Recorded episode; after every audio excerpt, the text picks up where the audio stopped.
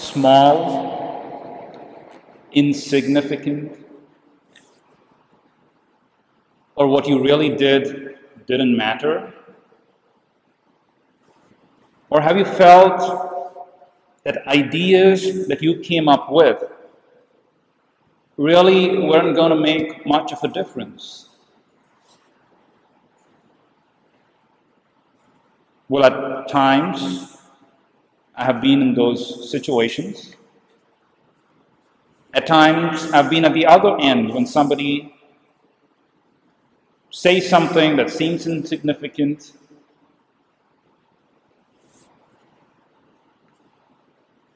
Today's gospel talks about the kingdom of God, and it talks about how the smallest of things are used for something big.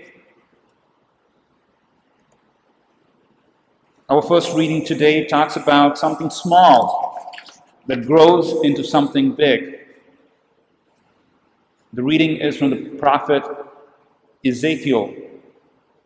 It says, I too will take from the crest of the cedar, from its topmost branches, tear off a tender shoot, and I will plant it on a high and lofty mountain. On the mountain heights of Israel I will plant it. It shall put forth branches and bear fruit, and become a majestic cedar. Birds of every kind shall dwell beneath it, every winged thing in the shade of its boughs. The church, in its wisdom, gives us this reading um, as our first reading, but it is beautifully connected to today's gospel. Today's gospel talks about the parable of the mustard seed. Again, something tiny. I hope you have seen a mustard seed, really tiny, uh, and how it grows into this big tree. So in the gospel, Jesus says, To what shall we compare the kingdom of God? Or what parable can we use it? It's like a mustard seed that when it is sown in the ground is the smallest of all the seeds on the earth. But once it is sown, it springs up and becomes the largest of plants and puts forth large branches so that the birds of the sky can dwell in its shade. If you have kids, kids who go to school, kids um, who are working, and you sometimes wonder are they ever going to live their faith? Are they ever going to serve God? We invest so much in them, maybe send them to Catholic school, and we still wonder, we still fear is there something good that's going to come out of this?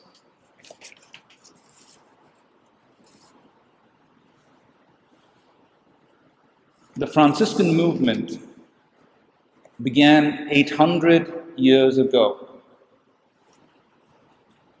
And it has survived all these many years.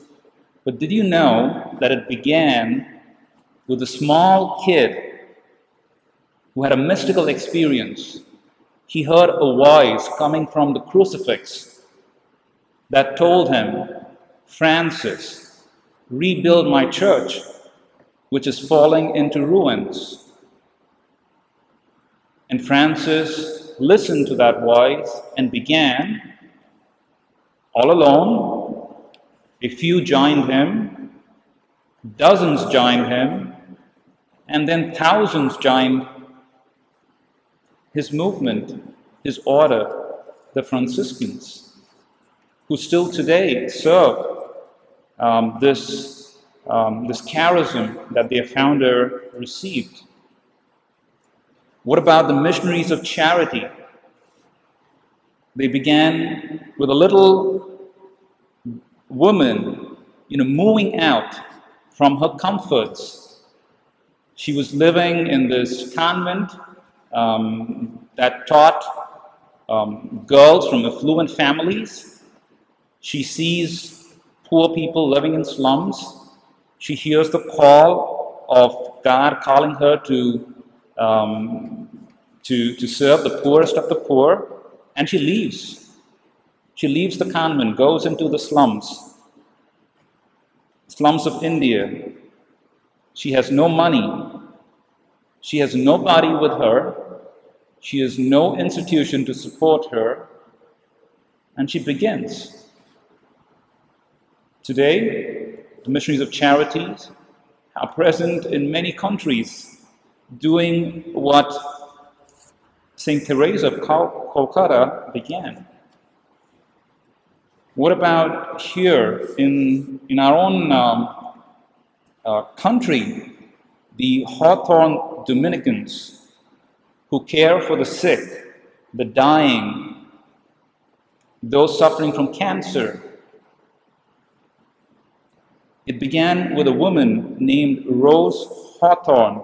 She was the daughter of a popular American um, novelist called Nathaniel Hawthorne.